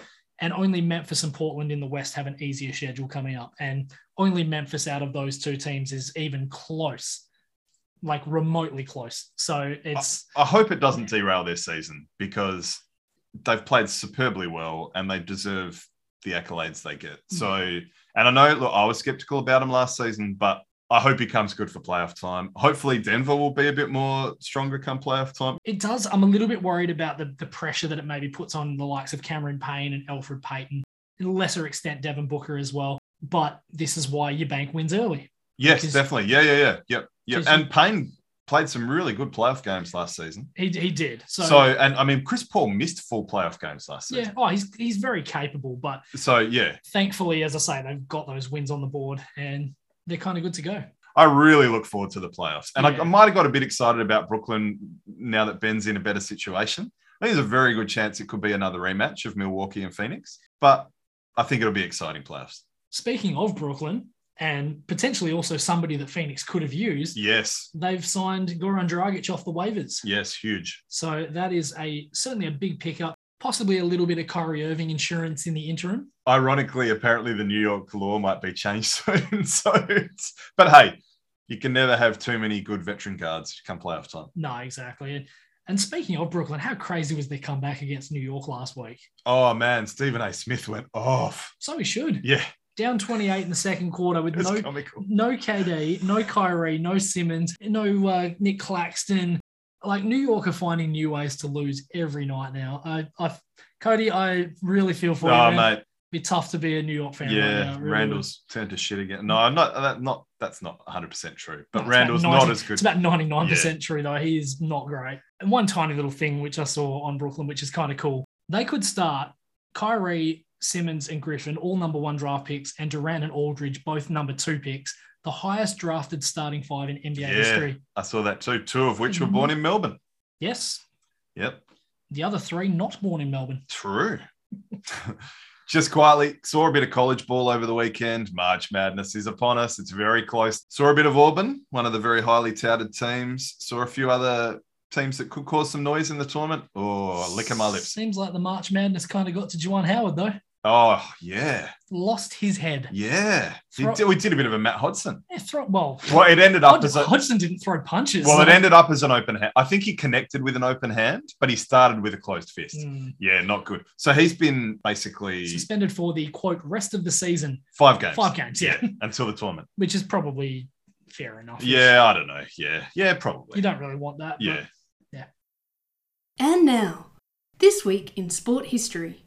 February 22nd, 1980, the Miracle on Ice game at the Lake Placid Winter Olympics sees the American team score one of the biggest upsets imaginable, knocking off the red hot favorite and four time defending gold medalist Soviet Union team 4 3 after two goals to the Americans in the final period. To outline how big a mismatch this was, the Soviet team consisted primarily of professional players, while the American team only had four players with any kind of minor league experience and were the youngest team in the tournament and in fact in US national team history. Going into this match, the Soviet Union had an Olympic record 27 wins, one draw, and one loss, and had outscored their opponents 175 to 44 in those games, having not lost a game since 1968. During this one, American coach Herb Brooks had his players working with the lines of 40 seconds or less to stay full of energy for the third term. The Americans were lucky in the first period with a goal to Buzz Snyder from a tough angle, and then right at the buzzer, Dave Christian fired from the halfway line, and the ricochet landed with Mark Johnson, who scored with one second left. The Soviets dominated the second period with 12 shots to two, but could only muster one goal to lead 3 2 at the end of the second. In the last period, the Americans used a power play for a rare chance on goal, in which Johnson put away, before Mike Aruzione put the USA ahead 4 3 with 10 minutes left. The Soviets attacked relentlessly, hitting the bar once and firing wide a few more times, but strangely, even in the last minute, never pulled their goalie. Al Michaels, do you believe in miracles? Yes, call will live on forever. The win ranks in the top one or two of most people's lists of top 10 moments in US sports history. And two days later, the Americans would clinch the gold medal with a 4 2 win over Finland. February 24th, 2010, Sachin Tendulkar becomes the first man to score a double century in an ODI cricket match, making 200 not out off 147 balls against South Africa at Gwalior, hitting 25 fours and three sixes. Tendulkar had had a couple of other close efforts in the magical milestone, retiring with cramps on 163 against New Zealand, making 175 against Australia, and then finishing unbeaten on 186 against New Zealand before all of this happened. I actually remember watching this one live at home with my dad and just being in complete disbelief that someone had managed to pull off Oh, yeah. what seemed to be unthinkable. I, I did not think it would be possible at, at all. And I probably didn't think about those postage stamp grounds, but yeah, incredible. But then it happened another seven times over the next Oh. eight years, including three from Rohit Sharma, highlighted by his masterpiece 264 off 173 against Sri Lanka in 2014. Now, it is worth noting that before all of that happened, former Australian captain Belinda Clark did have a 229 not out against the might of Denmark at the 1997 Women's World Cup as part of three for 412 that Australia made, winning by 363. Denmark's top scorer, a blistering 16 by sundries. Wow. February 26, 1924, Marie Boyd of Central High School in Lonaconing, Maryland, scores 156 points in a basketball game against Ursuline Academy from Cumberland as part of a 163 to 3 victory. Central was one of the first really dominant high school teams, thanks largely to Boyd, and they actually went undefeated from 1922 through to 1925. The game was very different to the game we know and love today. It was played inside a cage with players often known as cages And after every basket, the game would go back to the centre court for a jump ball, which is where a lot of Boyd's success came from. That must be where netball got it from. Yeah.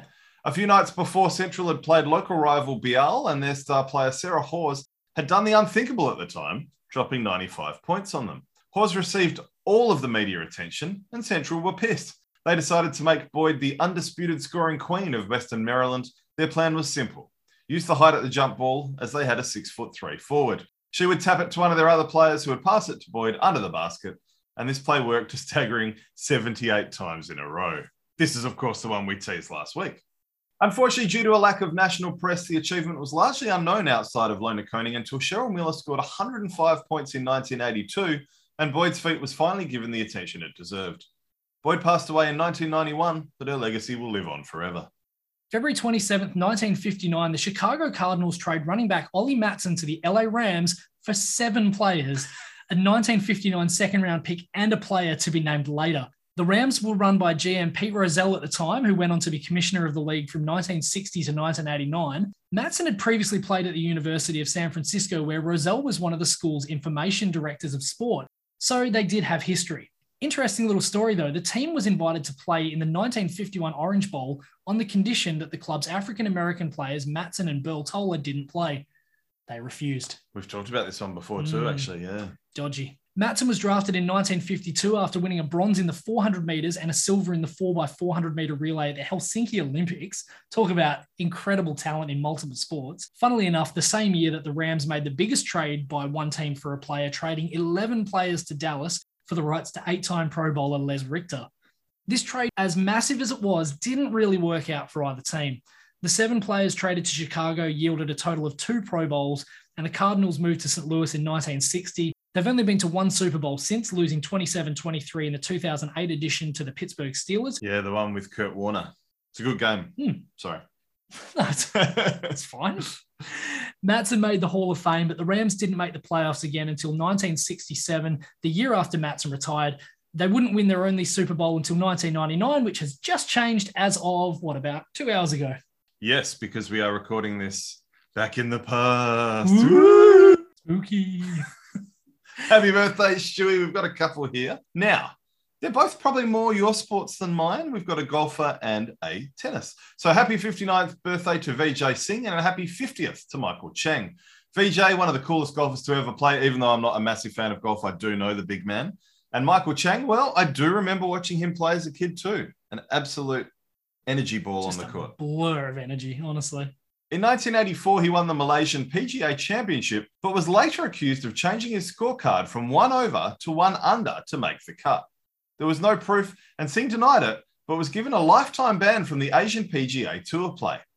So he had to grind and make his way back onto the tour and had some successes in Africa, Europe, and America before really breaking through in winning the 1998 PGA Championship. He would win the Masters in 2000 before winning the PGA Championship again in 2004, the same year he became the world number one, where he stood for 32 weeks. To this day, Singh has 64 professional wins to his name and is still a regular on the PGA Tour. Now, secondly, Michael Chang, like so many others, he's kind of one of these forgotten names from the 80s and 90s of tennis. Everyone knows Sampras and Agassi, but Chang was a cracking player. He won the 1989 French Open at just 17 years of age, and he made the 1995 French Open final, losing to Thomas Muster, and the final of the Australian Open in 96, as well as the US Open the same year, beating Andre Agassi in the semifinals both occasions. He was also part of the 1990 Davis Cup winning American team, so he's, he's done really well. Oh, yeah, he had a good career. Now, Chang actually turned pro and was world number 163 before his 16th birthday. it's impressive. Oh, yeah. So he dropped out of school after getting his GED in grade 10 to turn pro. He became the youngest player to win a draw match at the US Open, beating Paul McNamee. Then he became the youngest player to reach the semi-final of a top-level professional tournament, as well as the youngest winner, and in August 1989, the youngest to make the top five in the world. Chang played in some monumental matches, the most noteworthy being the fourth round boil over at Roland Garros in 1989 as he beat top seed Ivan Lendl from two sets and a breakdown, and he battled through cramps to somehow win before knocking off Stefan Edberg in the final, also in five sets. And that was what made him so great. It was never about his power. He was just a short guy who couldn't generate the power that he, he probably wanted, but he just ran all day, got so many extra balls back into court, and then he had good passing shots. So an absolute joy to watch. Happy birthday to Vijay Singh and Michael Chang, two Indeed. absolute champions. This week in sport history. All right, Stu, Oh, you know what that music means. What are you out for? Well, it's hard to go past Southeast Melbourne and Perth in the NBL this weekend, but I am absolutely fascinated by the Adelaide Illawarra game to see if the Hawks can bounce back. Mm. And then Germany and the Philippines in the T20 World Cup qualifiers. Can Richie Goodwin slow down Justin Broad? Well, it is Richie Day, Vale Richie Benno, Hail the great man. and hail him too. How about yourself, mate?